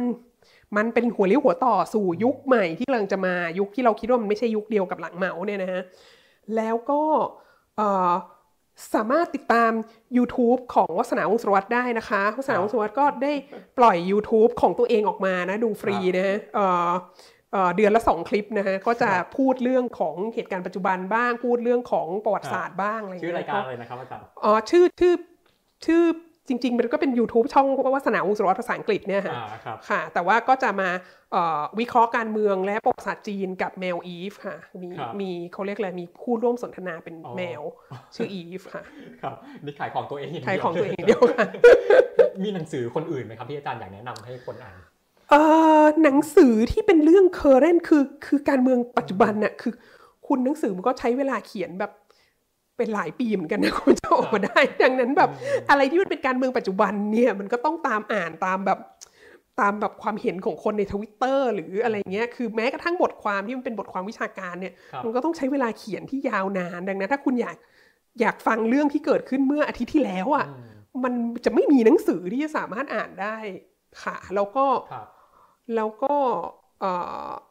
ใช่ค่ะ ดังนั้นแบบถ้าคุณต้องการเรื่องเหตุการณ์ปัจจุบันทันด่วนจริง ๆ ก็ต้อง ก็ต้องดูแบบเนี่ยแหละอ่าความคิดเห็นของของผู้รู้ต่างๆ ซึ่งก็ก็มีอยู่สองสามแอคเคาท์ที่อยู่ใน Twitter ที่เราก็ตามอะไรเงี้ยค่ะ แล้วแต่ว่าคุณอ่านภาษาอังกฤษหรือคุณอ่านภาษาจีนหรืออะไรเงี้ยค่ะ ครับครับค่ะจริงๆ อาจารย์ก็เขียนในหนังสือเนาะว่าไอการเขียนประวัติศาสตร์ร่วมสมัยเนี่ยมีความค่ะยาก เพใช่ราะว่าระหว่างที่เราเขียนไปเนี่ยเหตุการณ์มันก็เปลี่ยนได้เสมอใช่และไม่รู้ได้ว่าหนังสือออกมาแล้วเนี่ยเหตุการณ์เปลี่ยนไปจากนั้นอีกหรือเปล่าค่ะนะครับในหนังสือเนี่ยอาจารย์เขียนจบเลยว่าเอ่อ คือในช่วงเวลานี้ถือว่าเป็นจุดตัดทางประวัติศาสตร์ค่ะนะครับเป็นจุดเวลาที่เหมาะสำหรับการเขียนหนังสือเล่มนี้ขึ้นมานะครับด้วยที่ว่ามันมีเรื่องของสถานการณ์โควิดเข้ามาเป็น disruption นะครับก็ชวนอาจารย์สรุปทิ้งท้ายไว้ตรงนี้นิดหนึ่งถือว่าเป็นการมองต่อจากหนังสือนะครับค่ะหนังสือเนี่ยผมเข้าใจว่าจบในปีประมาณ 2021ค่ะนะครับยังไม่มาถึงปีค่ะ2022 ตอนนี้ผ่านจากตรงนั้นมาปีหนึ่งแล้วนะครับเราเห็นเอ่อเรื่องของสถานการณ์อ่าเรื่อง zero โควิดเราเห็น เรื่องของการประชุมพรรคคอมมิวนิสต์จีนครั้งล่าสุดเนี่ยเอ่อผ่านมาหนึ่งปีนะครับ อาจารย์พอจะมองเห็นแนวโน้มทิศทางของจีน หลังจากหนังสือเล่มนี้ยังไงบ้างครับ โอ้ดีใจมากเลยที่เราจบที่โควิดครับ -19 เพราะว่ามันเห็นจริง ๆ ยิ่งหลังการประชุมเอ่อสมัชชาที่ 20 เนี่ย มันยิ่งเห็นเลยว่าแนวโน้มเนี่ยมันเปลี่ยนไปโดยสิ้นเชิงอย่างที่บอกว่าเอ่อหักกับแนวทางของเติ้งเสี่ยวผิงที่บอกว่าต้องมี collective decision เอ่อ collective legitimacy ใช่ไหมที่แบบว่าต้องมีหลาย ๆ มุ้งร่วมกันตัดสินใจนะไม่ต้องการให้มีลัทธิบูชาตัวบุคคลของผู้นำแต่เพียงคนเดียว มันหักกับแนวทางที่เอ่อติ้งเสี่ยวผิงบอกว่าต้องมีในรัฐธรรมนูญปี 1982 บอกว่าต้องผู้นำเป็นเอ่อประธานดีเป็นประธานดีได้แค่สองวาระอะไรเงี้ยแล้วมันแล้วแนวทางของ สีจิ้นผิงก็มีแนวโน้มอย่างที่บอกว่ามีแนวโน้มไปสู่การปิดประเทศในทางเศรษฐกิจมากขึ้นครับซึ่งอันนี้ก็ตรงข้ามกับแนวทางการปฏิรูปและเปิดประเทศของเติ้งเสี่ยวผิง โดยสิ้นเชิงแล้วก็แตกต่างจากแนวทางของเอ่อเจียงเซอร์หมินกับหูจินเทามาก คือในวาระแรกของประธานาธิบดีสีจิ้นผิงเนี่ยเรายังเห็น Belt and Road Initiative ซึ่งมาในทางเดียวกันนะว่าเปิดสู่โลกขยายสู่โลกอะไรเงี้ยเอ่อเติบโตไปพร้อมกับโลกอะไรเงี้ยเรายังเห็นแนวทางนั้น แต่ว่าเราคิดว่ามาสู่วาระที่ 3 ของสีจิ้นผิงเนี่ยมันมันจะเป็นเศรษฐกิจที่ค่อนข้างจะเอ่อปิดประเทศมากขึ้นนะซึ่งก็เอ่อก็ก็จะต้องต่างไปอย่างแน่นอนนะดังนั้นเราคิดว่าเออเราเราจบเราจบยุคยุคจบยุคสมัยได้ถูกต้องครับแล้วถามว่าถามว่าต่อไปจะเป็นยังไง ก็ก็นักประวัติศาสตร์ไม่ควรทำตัวเป็นหมอดูนะ แต่ว่าครับคิดว่า โดยส่วนตัวคิดว่าดูไม่จืดอะฮะ อ่าดูไม่จืดค่ะครับเป็นคำสรุปสั้นๆเลยค่ะนะครับครับก็เดี๋ยวก่อนปิดท้ายรายการนะครับเดี๋ยวขอโปรโมทรายการเล็กน้อยนะครับวันพฤหัสบดีนี้เวลา2องทุ่มครึ่งนะครับเราพบกันทุกวันพฤหัสบดี ติดตามรายการวันอวันโพสคริปต์คุยข่าวนอกสคริปต์กับพี่วิสุทธ์คมวัชรพงศ์นะครับติดตามได้ทางทุกช่องทางของดีวันอวันดอทเบินะครับ ครับวันนี้อาจารย์ก็ยังสนุกเหมือนเดิมนะขอคบรับคุณค่ะครับก็ต้องขอขอบพระคุณที่มาร่วมพูดคุยกันนะครัค่ะบขอบคุณค่ะครับก็สำหรับวันนี้วันโอวันวันออนวันก็ต้องขอลาไปก่อนนะครับ และพบกันใหม่ในตอนหน้าสวัสดีครับ